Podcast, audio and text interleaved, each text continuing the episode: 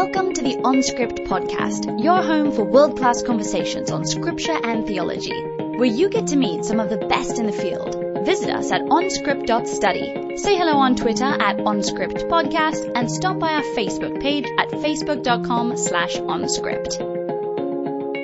Welcome back, everyone. This is Matt Lynch coming to you from the UK. I'm co-host with Matt Bates, Associate Professor of New Testament at Quincy University in Illinois, and Dru Johnson, Associate Professor of Biblical and Theological Studies at the King's College in New York City. Before getting started, I want to thank all of you for listening and especially our supporters. If you feel able to give just $5 a month to keep OnScript going, it would be an enormous help to us. We've, uh, we've got some exciting plans in the works that I can't talk about yet, but we could use some, some more financial backing to get there. And thank you so much to those of you who have helped or who currently give uh, on a monthly basis. Uh, if you if you are interested in giving, please go to onscript.study forward slash donate. We do occasional book giveaways to random donors as a way of saying thank you, and uh, you'll just have a special place um, in the, the world to come.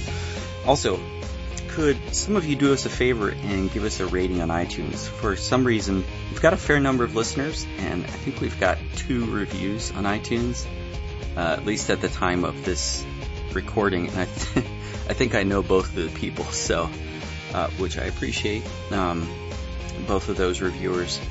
But I know there's a lot of you who listen, and if like 1% of you could give a review, that would quintuple our current ratings. Alright, finally, if you could sign up for our mailing list at onscript.study, you'll be in the running for special offers and updates from us uh, on occasion, and that way we can keep in touch with you about what's happening around OnScript and behind the scenes a little bit.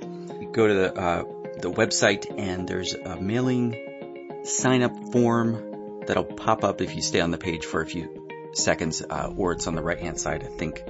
Alright, Dru Johnson takes the lead in this episode, so here we go.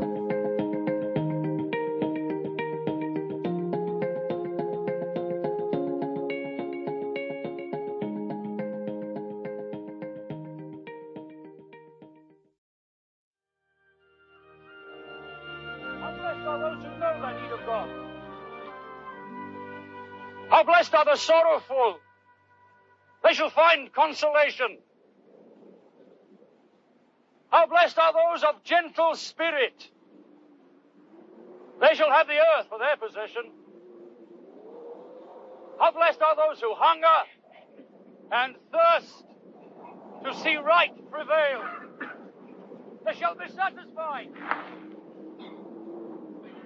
How blessed are those whose hearts are pure.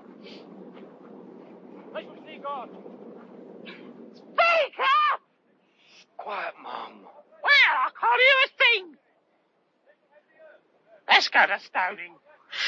You can go to a stoning any time. Oh, come on, Brian. Will you be quiet? Could you be quiet, please? What was that? I don't know. I was too busy talking to Big Nose. I think it was Blessed Are the Cheesemakers. What's so special about the cheesemakers? Well, obviously, it's not meant to be taken literally. It refers to any manufacturers of dairy products. You hear that? Blessed are the Greek. The Greek. Well, apparently, he's going to inherit the earth. Did anyone catch his name? Oh, it's the meek. Blessed are the meek. Oh, that's nice, isn't it? I'm glad they're getting something because they have a hell of a time.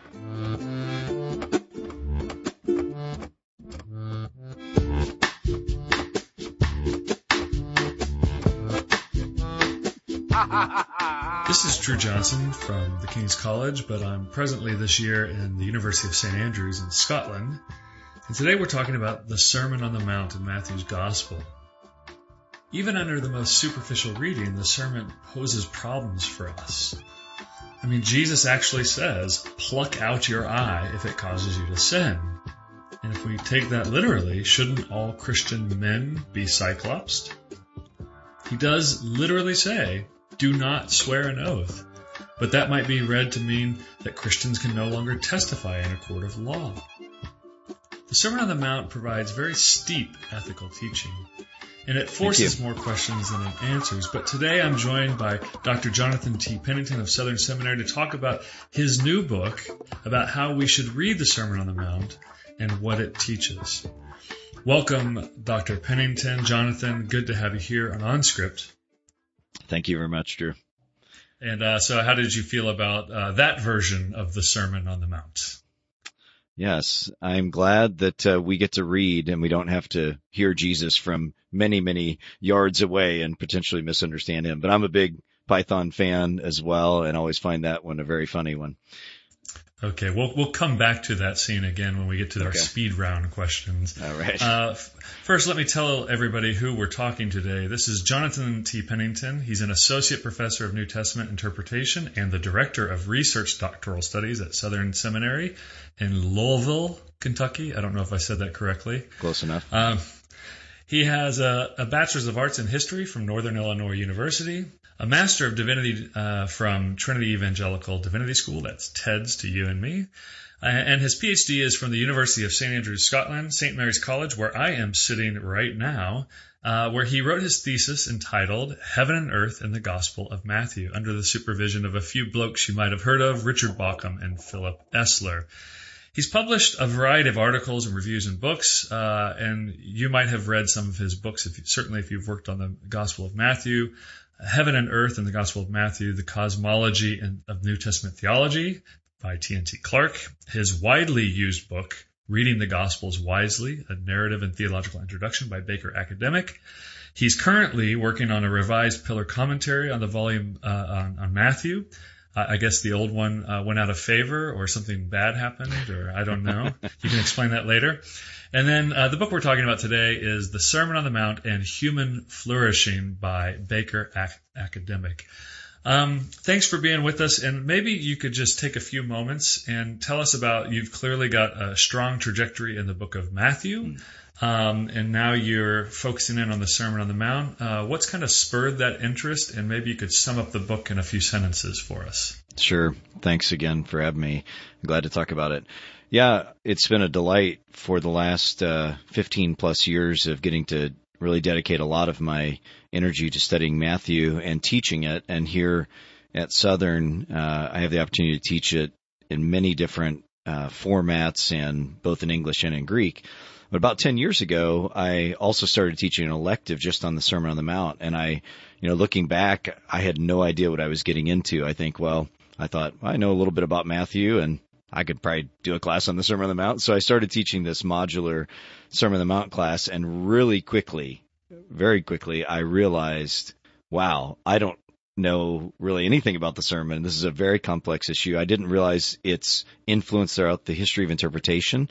I mean, the sermon uh, has been the most studied, most preached upon, most commented upon uh, text throughout the church's history from the mm-hmm. earliest days and I didn't realize that. And I also didn't realize that I knew nothing about ethics and that the Sermon on the Mount is really essential to the to the field of Christian ethics and really more broadly. So I started teaching it and started researching more in depth. And uh, so 10 years later and five years of writing, uh, this is what came out of it. And there are, of course, quite a few steps along the way of some pivotal moments, but that's how it all got started. It was from really just kind of blindly stepping into teaching on the sermon.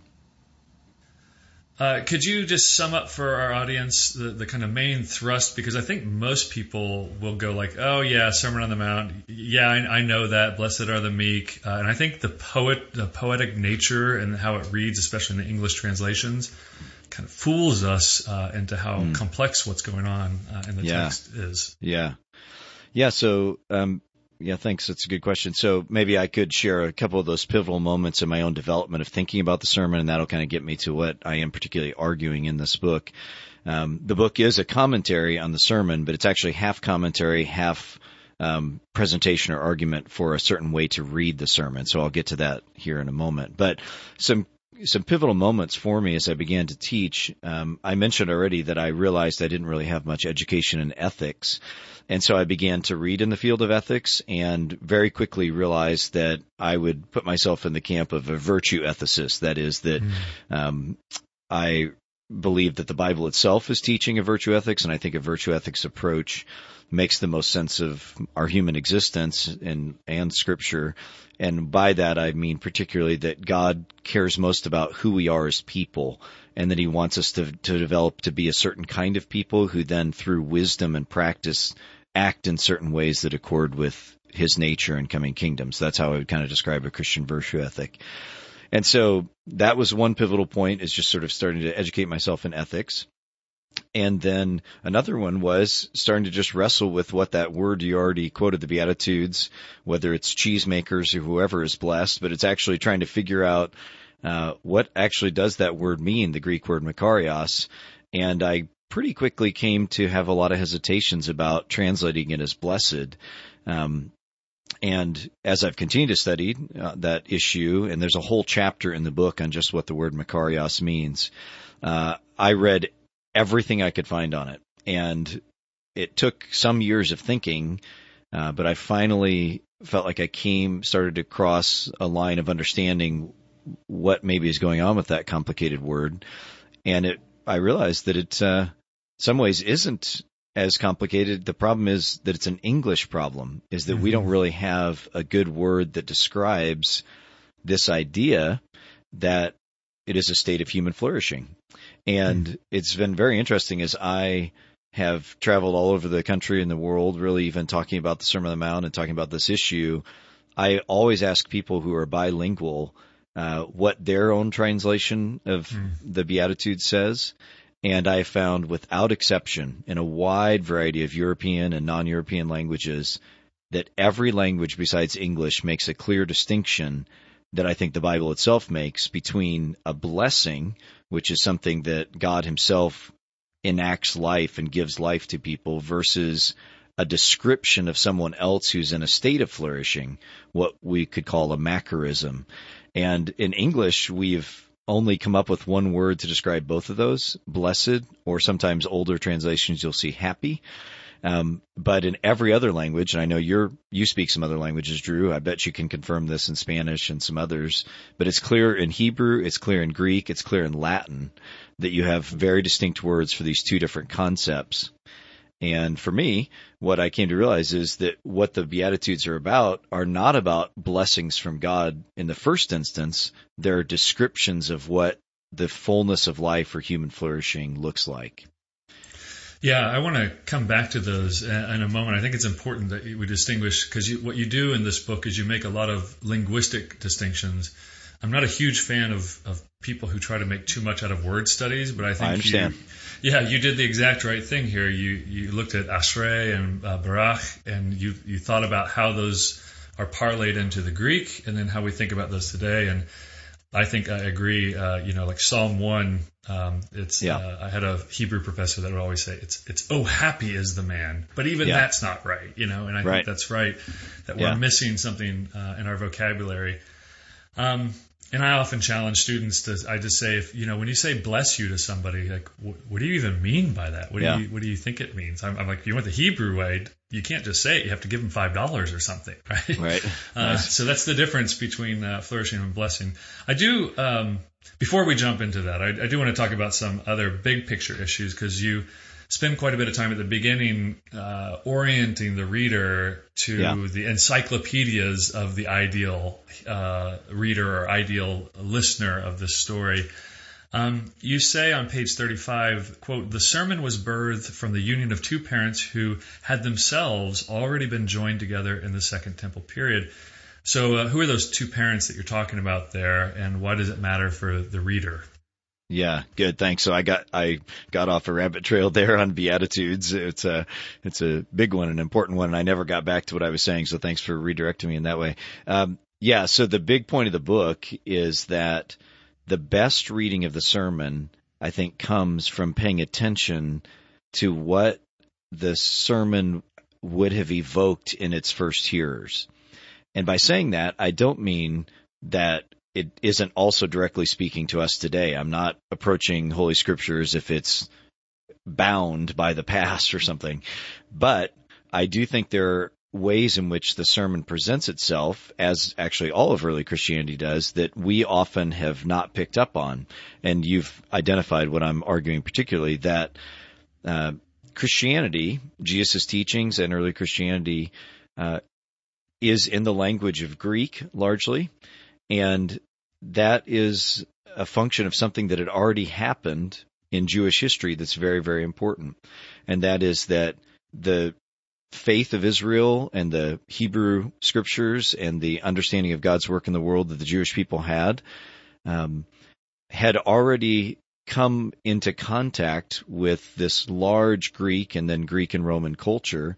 And I don't believe that it corrupted it in any ways, but whenever you go from one language and one culture to another, that forms the way you talk about things and and causes an interaction with certain ideas from another culture that um, make made the Jewish people articulate themselves in certain ways. And so my suggestion is that early Christianity and the Sermon on the Mount is a great example that really sits at the nexus of these two worlds, the Jewish story and particularly the wisdom literature aspect of, of the Jewish story. So the Psalms and Proverbs and Job and others. And this culture that Judaism finds itself in, which is a very Hellenized or Greek culture, which has its own set of uh, ideas and values. And particularly the idea that I'm highlighting is philosophy and the idea that philosophy was for the purpose of human flourishing. And you see this, of course, in the Greek tradition, particularly easily with Socrates and Plato and maybe especially Aristotle. And my point is that these are not enemies. The Greek philosophical uh, system that emphasizes that virtue leads to flourishing, that's not an enemy with Judaism because that's actually the story of the Bible as well. Right. That as we align ourselves with God and live wisely, uh, in a Psalm 1 kind of way, that actually will result in shalom. And that the mm-hmm. Bible itself is presenting a vision of how to experience true human flourishing by orienting oneself to God. And I know you agree with that, and we've talked about these things, um, and we've both read Yoram Hazony's book on the Hebrew Bible side of it. Um, but I think it's also true in the New Testament as well that the Bible is offering us true human flourishing by aligning ourselves with Him. So my argument of the book is if you understand those two contexts and how they overlap with each other and they're already overlapping with each other, it makes a lot of sense of what Jesus himself is teaching, including in a place like the Sermon on the Mount. So is that what you're getting yeah, at? Or is that no, I think that's exactly what we're getting at. And I, I think, you know, for our listeners, uh, many of them will have some biblical studies training, but for those maybe who haven't heard it, shalom, uh, we have the same problem with shalom, right? We, we render right. it into peace often. And of course, for those of us that were born past the 60s, Mm-hmm. Peace essentially means non-violence, non-war. Right. But or shalom, inner tranquility. yeah, yeah, inner, ex- yeah, exactly. But it's it, it's a, a, particular state, and it's uh, and sometimes individual as well. Where shalom, uh, I mean, how would you best render shalom? Um, besides uh, flourishing. Uh, human flourishing. Human I mean, flourishing. I think that, I think human, fl- it's all human flourishing, right? Everything. Uh, yeah. Uh, but do, do you yeah. ever worry that this, this phrase human flourishing, yes. Uh, okay, is going to get overused or kind of loses its uh, purchase? Yeah, um, I do. I feel I like you have fact, to have another another phrase kind of queued up for when that one starts dying. Exactly so. right. Believe me, I'm very aware of that. In fact, by the time the book came out, um, you know, as you well know, when you write a book, it's actually done a long time before it comes right, out, right. and the ideas are probably many years before that, right? And I'm not saying I made up the term, but I mean I've read Miroslav Volf and a lot of the people on this. Um, but by the time the book came out, I had already begun to see the word lots of places a lot more frequently, it seemed to me. Mm-hmm. And then an early pre-publication review even said something about uh, tapping into the current interest in human flourishing. And you know just one of my horcruxes died you know when he said that. But you know part of me died in the sense of like that makes it sound like i'm just like ripping out this popular level book just because i heard people talking about flourishing right? And, yeah. and not that i need to be the originator. That's not my point. My point is i i think this is a big deep human civilization concept. And uh when it and i'm glad to help you know bring it into our current discussion, but as with anything, words get cheap, you know, over time. And so I don't know what the next next phrase would be. You know, do you yeah. have a suggestion? I I don't. You know, I was thinking while I was reading it, but um, I'll have to I'll have to think more. It's it's just a trappy word, and you feel like once you say human flourishing, you can't think of anything else. Right. Um, I do want to ask you about this philosophical tradition, especially the Aristotelian uh, philosophical tradition of virtue um, that most people will think to. I mean, most people who have studied virtue epistemology and virtue uh, ethics, they're going to think, okay, that whole project is hopelessly locked into individualism. It's about you as a rational mm. individual kind of figuring out the via media, avoiding the extremes, and finding your way through to what's ethical. Um, but you say that righteousness is not an individual sport in the in the Sermon on the Mount, if I could say it that way, but it's communal. So uh, even even the title "human flourishing," I, I wonder uh, if it could be read uh, two ways: human individual flourishing and humanity's mm-hmm. flourishing as well. Mm-hmm. Um, so how how is Jesus' use of flourishing different than that of uh, virtue ethics? Yeah, well, lots, lots in that. Yeah, Sorry. and I'm happy for the ambiguity of human flourishing. In fact, I think both of those are true. It is about mm-hmm. the individual, and it is about the individual in society. I said there were some pivot moments um, in my own study to come to this point, and I'm highlight, happy to highlight another one. And he does appear in the book a little bit, and that's uh, Wolterstorff's mm-hmm. uh, books on justice and uh, and rights. I remember so distinctly, I'm sure you have some experience like this, that sometimes you're sitting somewhere reading something and your mind explodes like mm-hmm. because some connections are made. I remember as a young, you know, my twenties reading a lot of C.S. Lewis and having those moments. Well, I, I had one of those moments several years ago when I was sitting and it was, I remember it was a December. I was sitting in the library. I stumbled across some of Wolterstorff's books and was reading them and he discusses the difference between uh, a Christian ethical view and an Aristotelian view. And it was such, it came at such a crucial moment in my understanding because I had really come to see that I think the Bible shares the same engine with the Greek philosophical tradition of virtue is necessary to lead to human flourishing, particularly virtue understood as being a whole person um, a teleos person, or in Greek, the teleios aner, which is language we'll see Paul uses as well, uh, evokes this Greek tradition of being a, a fully human by experiencing, by pursuing the life of wise virtue. So I remember reading him and he makes a really strong argument. I think it's in Justice. I can't remember just now which book it is that the problem with the Aristotelian eudaimonistic tradition, so the eudaimonia idea of Aristotle, is that the reason it's ultimately sub Christian is because it does focus just on the individual ultimately. Now, that doesn't mean that Socrates, especially Plato and Aristotle, weren't aware of the polis of the city. I mean, they were, and you know, for for Plato, the Republic, a big part of it is that the way to create a just society is, in fact, that will result in flourishing is for the king mm-hmm. himself to be a philosopher, right? And for Aristotle, from what I understand, is that the uh, the the king needs to be influenced by philosophers like Aristotle's influence on Alexander the Great. So it's not like they're it's purely individual in a modern sense of that.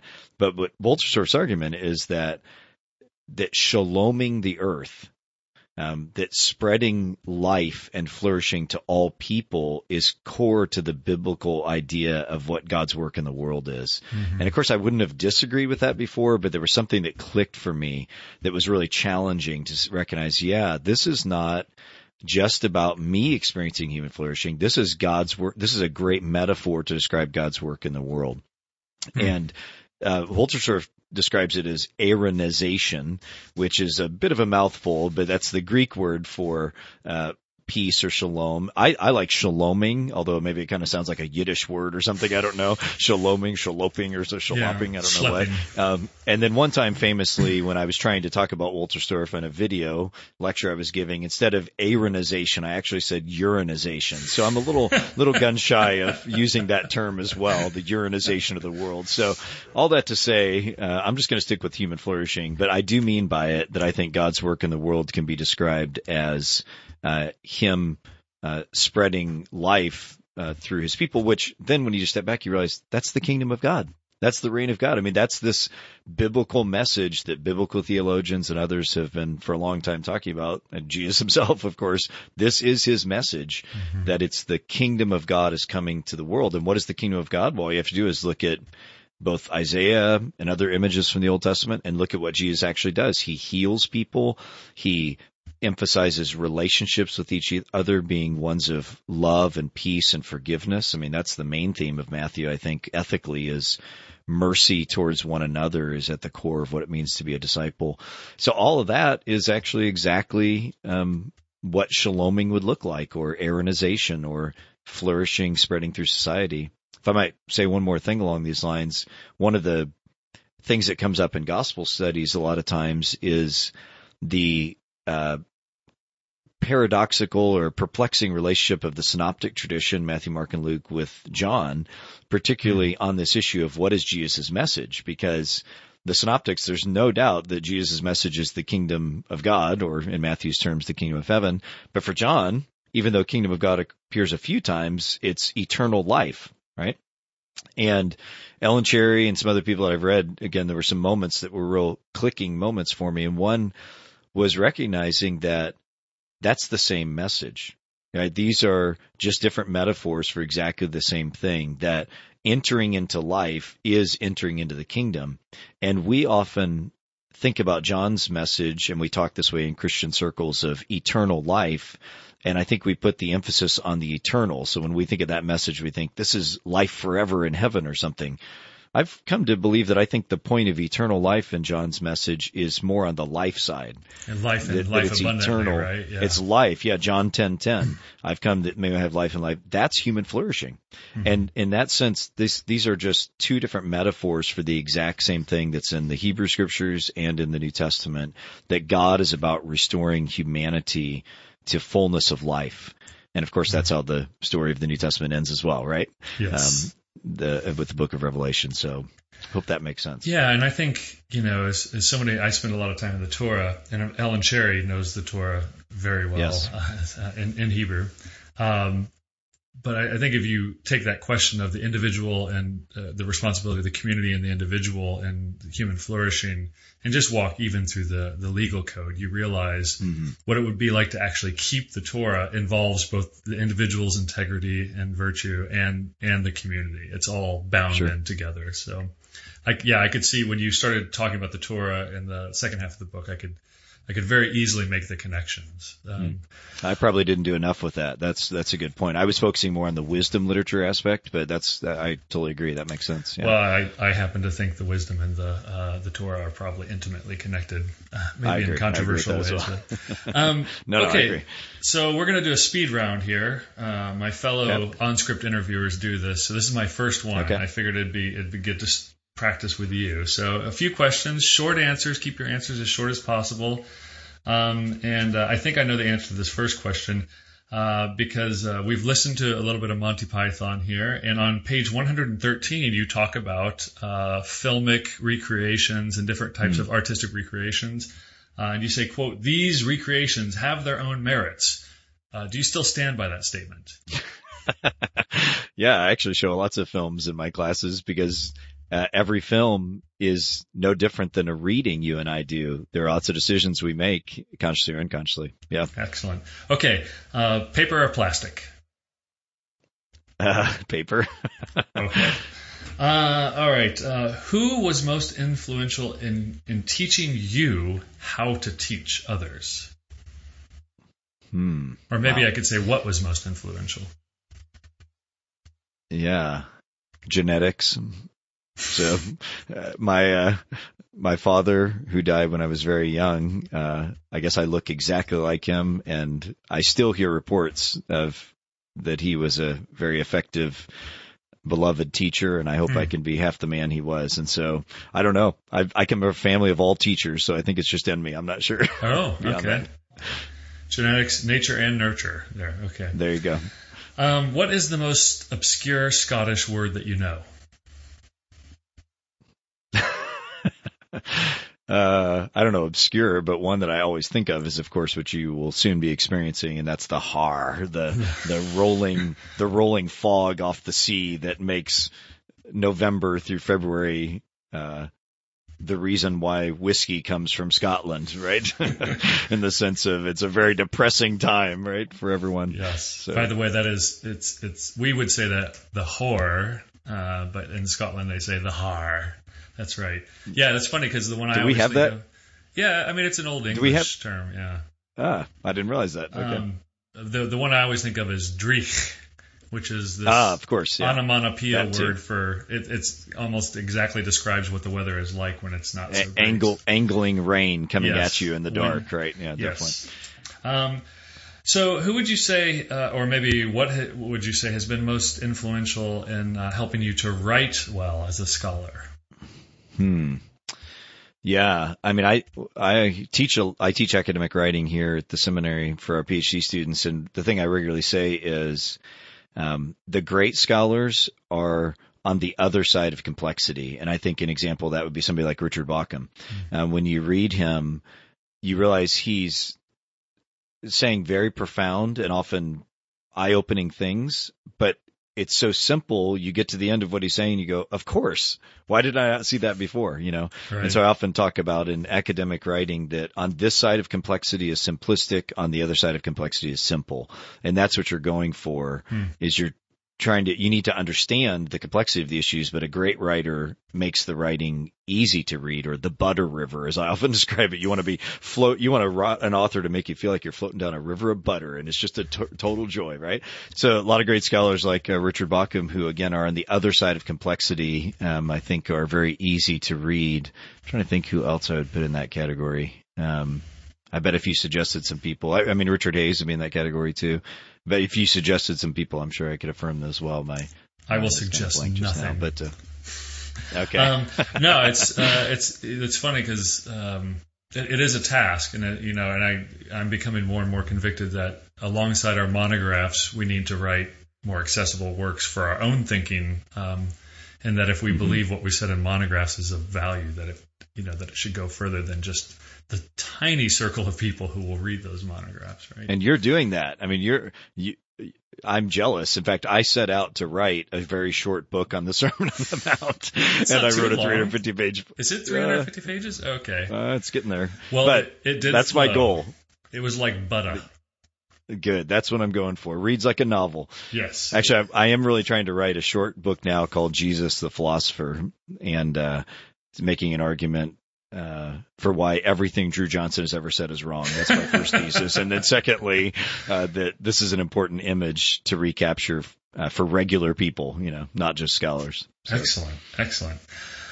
Okay, back more to the serious side of the interview. Um, I uh, I really appreciated, uh, you know, there's a couple um, clicking moments for me as well uh, that I appreciated, and one of them was your discussion of kind of the inner outer motif going on, what's going on inside of you, and how that shows on the outside, and how you connected that to Jesus' use of the hypocrite. So we think of hypocrite as somebody who says one thing and does another.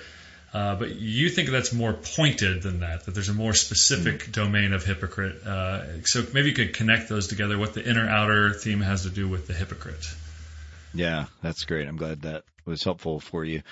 Um, yeah, and, I, and just to affirm, I think the way we use hypocrite is also wrong in the Bible. That someone who says something and does something differently, you know, a double life, uh, is certainly a hypocrite. It's just that's not actually what Jesus in the Sermon on the Mount, anyways, in Matthew, means by hypocrite. He means by hypocrite uh, someone who's actually doing lots of good things. And we always have to remember the Pharisees were good guys. I mean, they they were uh, in general. I'm sure there were bad apples, like there is in any group, but they were conservative, uh, faithful, Torah believing, Torah following, uh, conservative people of their day, and they were morally upright. And it, from what we can tell, they weren't largely involved in having affairs and killing each other, and weren't living debauched lives.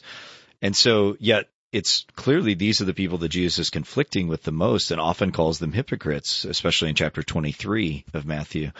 And it becomes really clear when you read the sermon that what he means by that is to can't do better than quote Isaiah, this people honors me with their lips, but their hearts are far from me. Or this, uh, think of Jeremiah and the idea of having feasts and festivals, but not caring for the poor and not really loving people from the heart.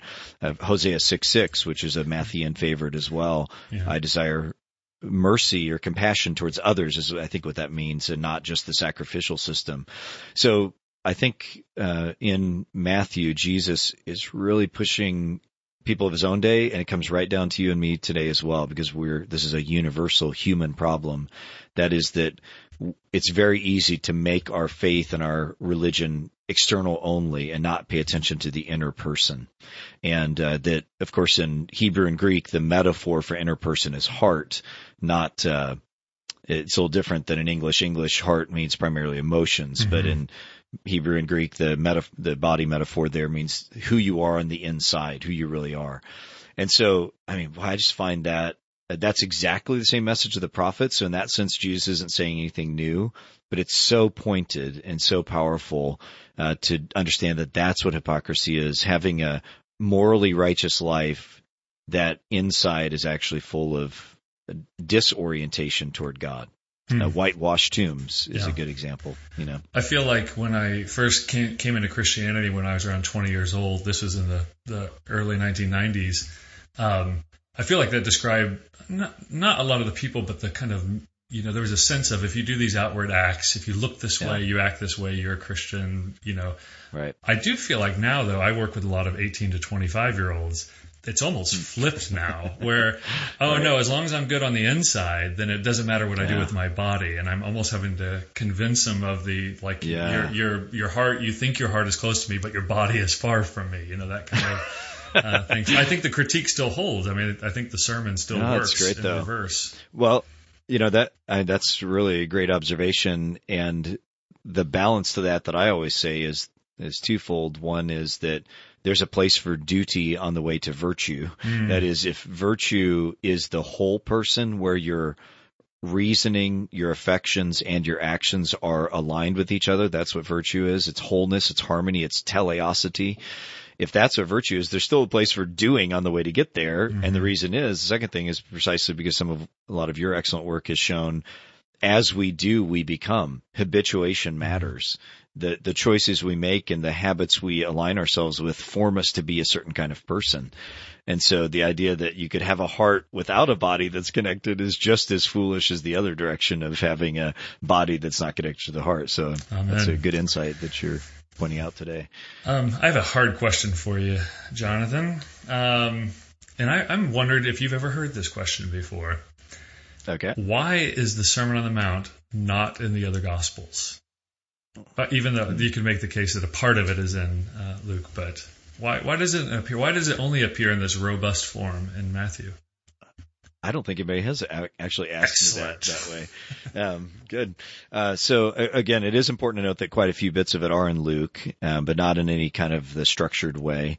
Um, let's see. For Mark, uh, so I'll try to take him in order. I think Mark is a teaching gospel, but not in the same way that Matthew is. Um, I mean, he's got teaching, but Mark's goal seems to be on the biographical side of who is this man Jesus and presenting him in a kind of very stark roaring lion in your face throat punch kind of way, you know, and so th- he has teaching, but it's not the focus.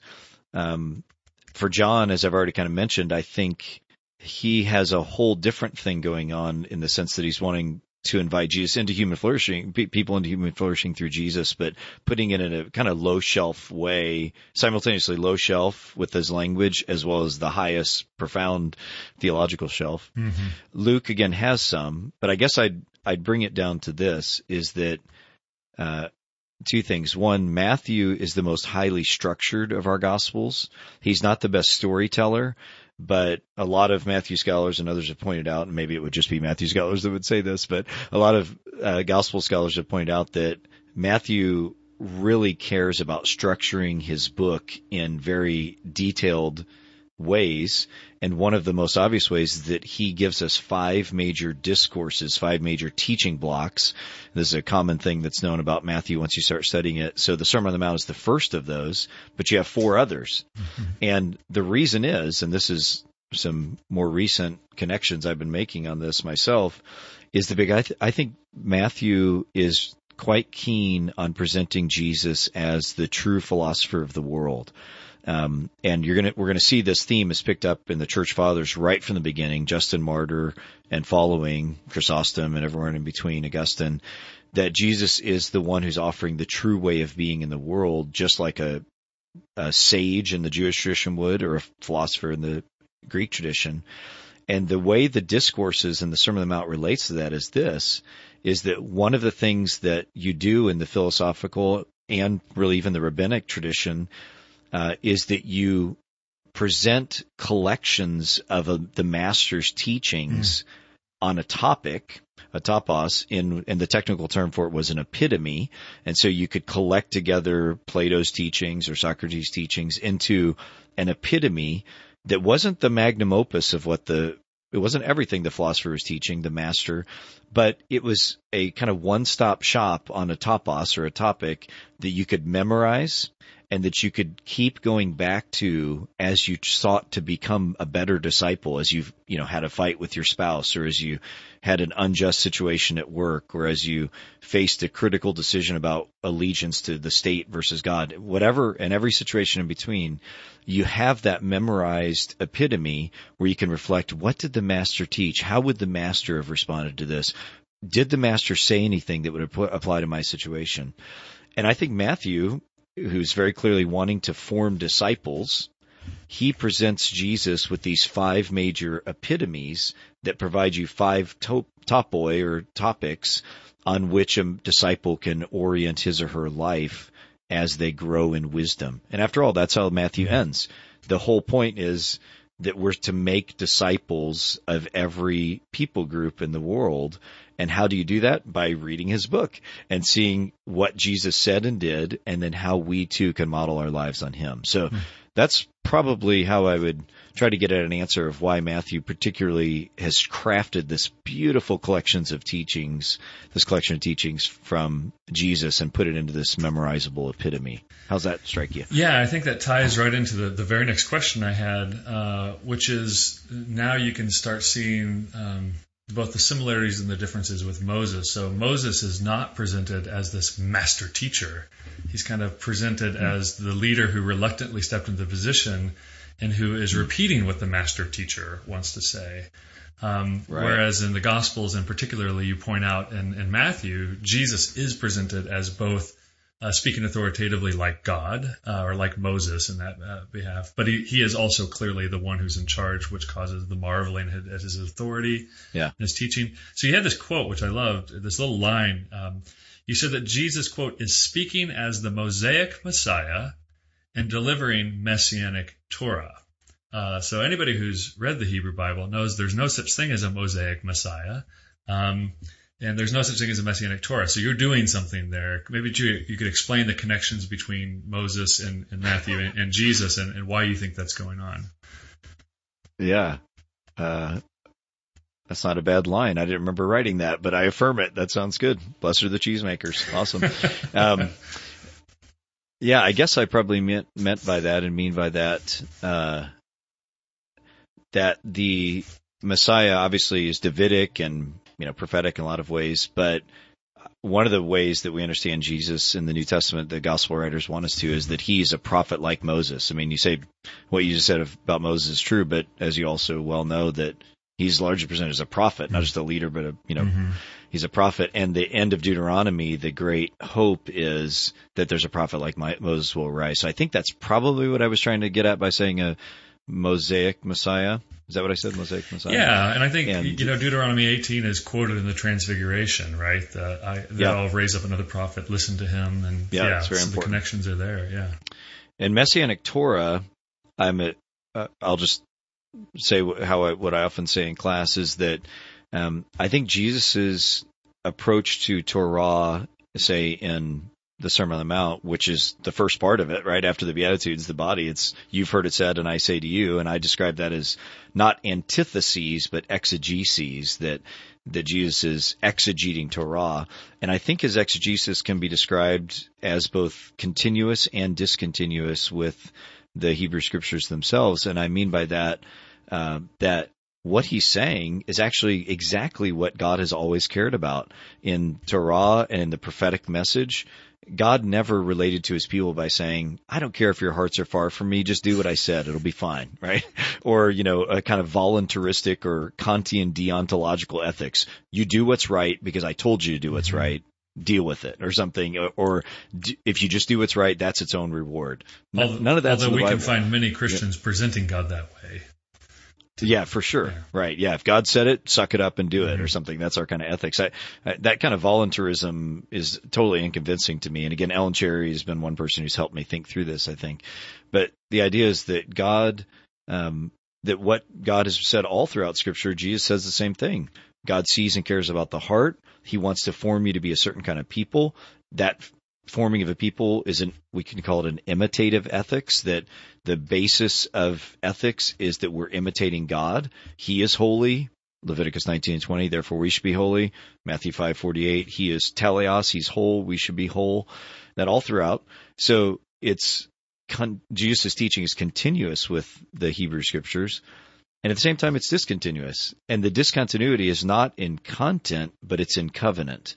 So that because Jesus is presenting himself as bringing about the new covenant, where he is the arbiter of that, he is the Messiah, uh, that results in some discontinuity. And I'm glad to get help from the Apostle Paul in Galatians here in the way that in a short order he describes it, and that is that the new covenant that Jesus has brought about is actually the renewal and consummation of the Abrahamic covenant. And that Paul's argument is that the Abrahamic covenant came to God's people before there were Jew or Greek. And so the Mosaic covenant is good and it's beautiful and it's wonderful, but it's reached its point, which is to raise up a Jewish Messiah who brings life to all people, just like Abraham himself came to faith uh, by faith to God before he was a Jew. And I, it'd be really helpful uh, for me to talk with a Jewish person. I've not done that and, and see if they're, uh, if they would accept that as a reading, not particularly about Jesus, but even that idea that the Abrahamic covenant, uh, that's its goal. I don't know the answer. I, I don't Mm. want to be disrespectful or misrepresentative, but I, I think that's what Paul seems to be arguing.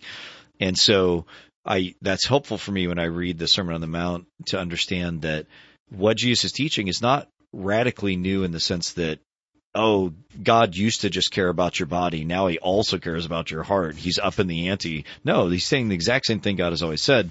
The difference is that Jesus is the arbiter of a new covenant, which means that now who the people of God are is defined not by Torah observance per se or Sanhedrin submission or uh, uh, listening to the scribes and Pharisees' purity laws, but it's how you respond to the arbiter of the law, Jesus himself. So that continuity discontinuity is probably what I what's underneath that idea of a messianic Torah. Hmm. I, I would imagine what I was trying to say. Yeah, no, that's good. So- And I think, you know, to be fair, even within uh, the book of Acts and, and later in the epistles, uh, Jewish Jesus followers were still wrestling with how to how the continuity and discontinuity play, right? Totally. How, to, how to live this out. And And today, Yes. I mean, this is the difference between a dispensationalist and a covenantal, new covenantal, all Yeah. that, you know, for sure.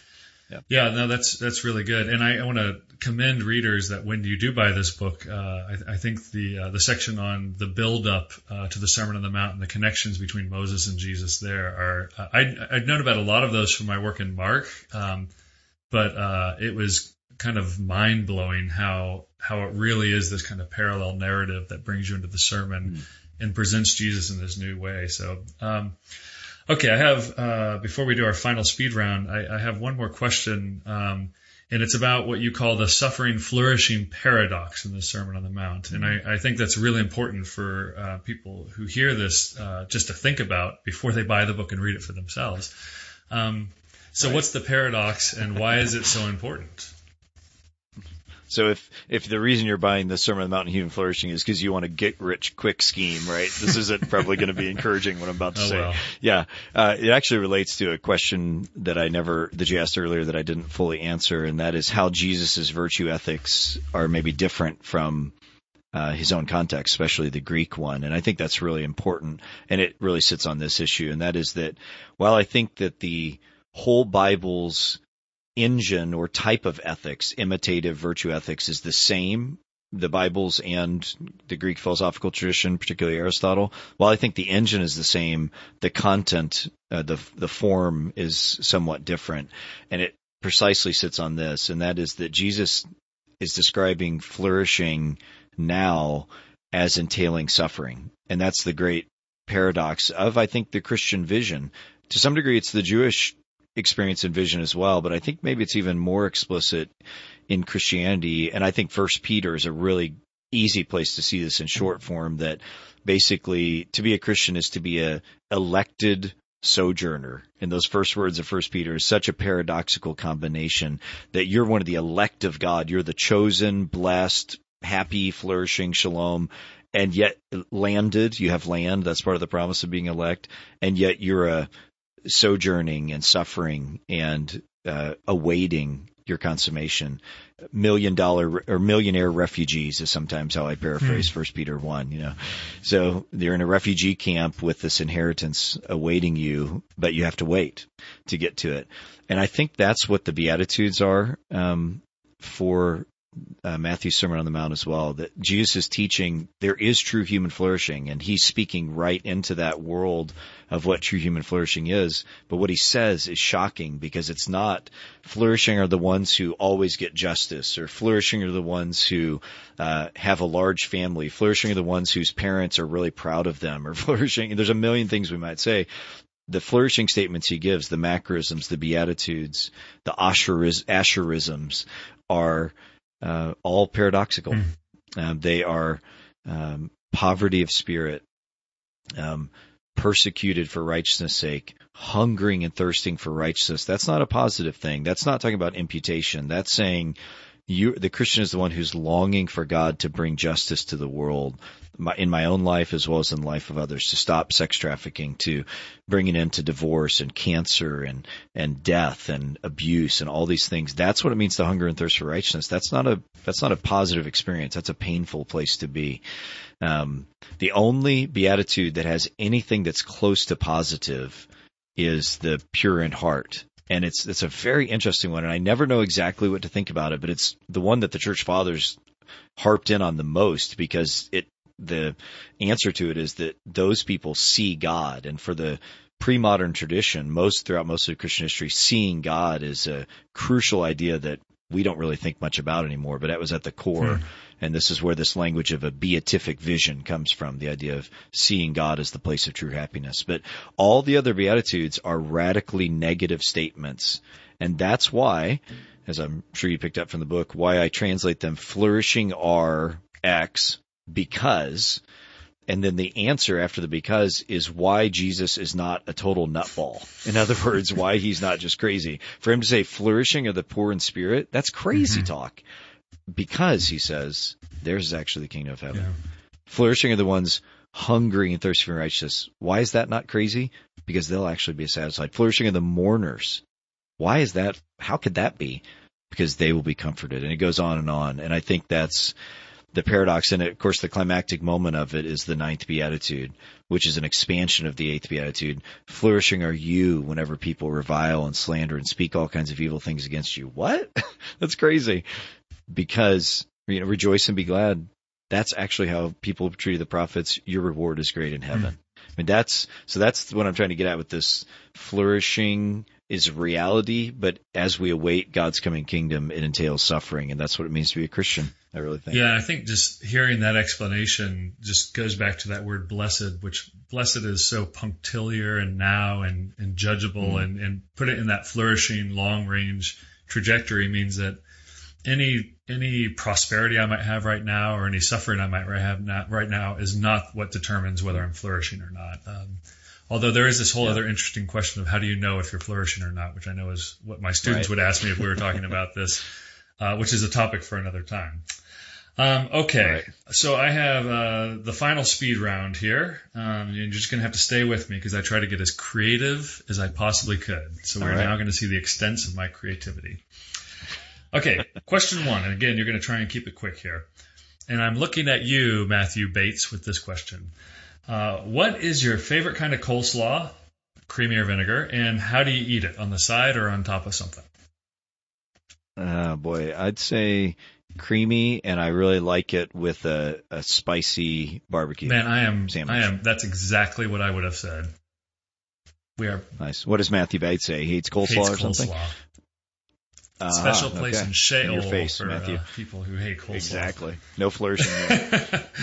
All right. Um, okay. If doctoral students could all understand one thing before they began their studies, if you could just snap your fingers and, and they all understand some concept or something about themselves, maybe even, uh, what would you wish that they could understand before they begin their doctoral work?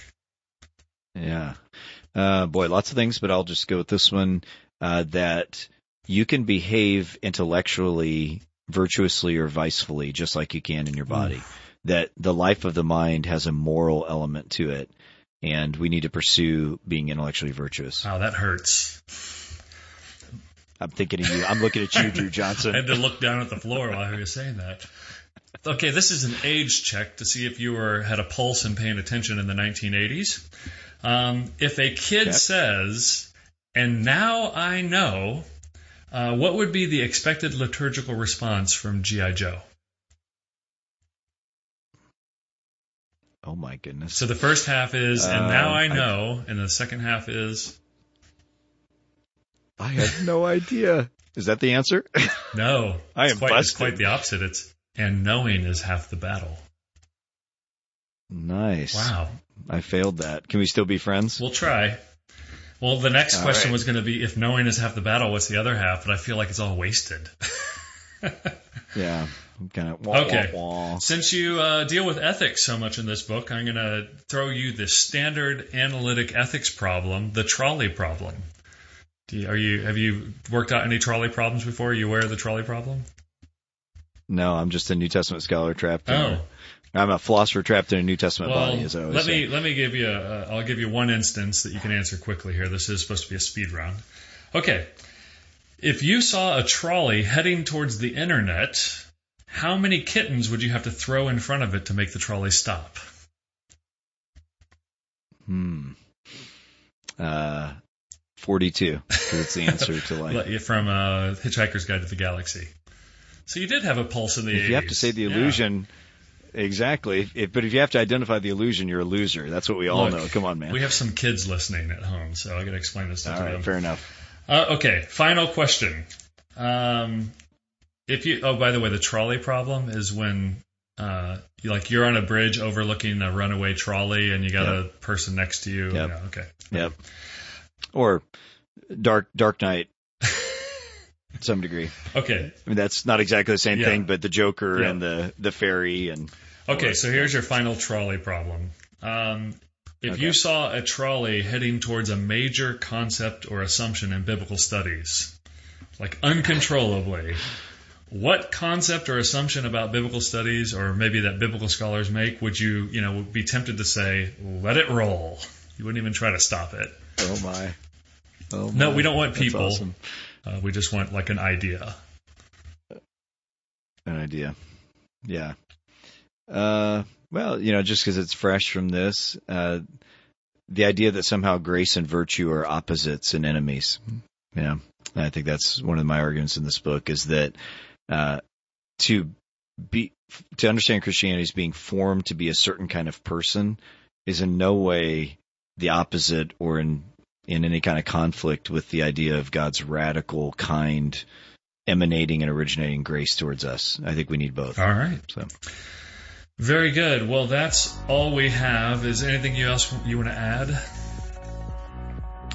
um, this has been awesome. Thanks. I really appreciate it. And uh, I love to dialogue about these ideas. Um, this book is very imperfect, and I'm aware my uncle always said, you never finish writing a book, you just quit at some point.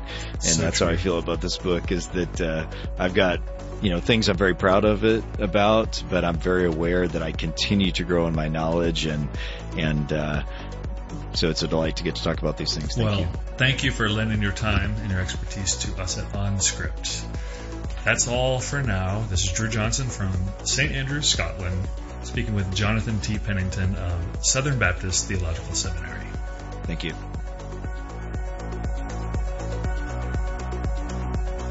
You've been listening to OnScript, delectable conversations on scripture and theology. If this episode has brought you inner peace or lit your biblical fire, please consider a small donation of just two or five dollars per month. Information on how to donate can be found at onscript.study slash donate.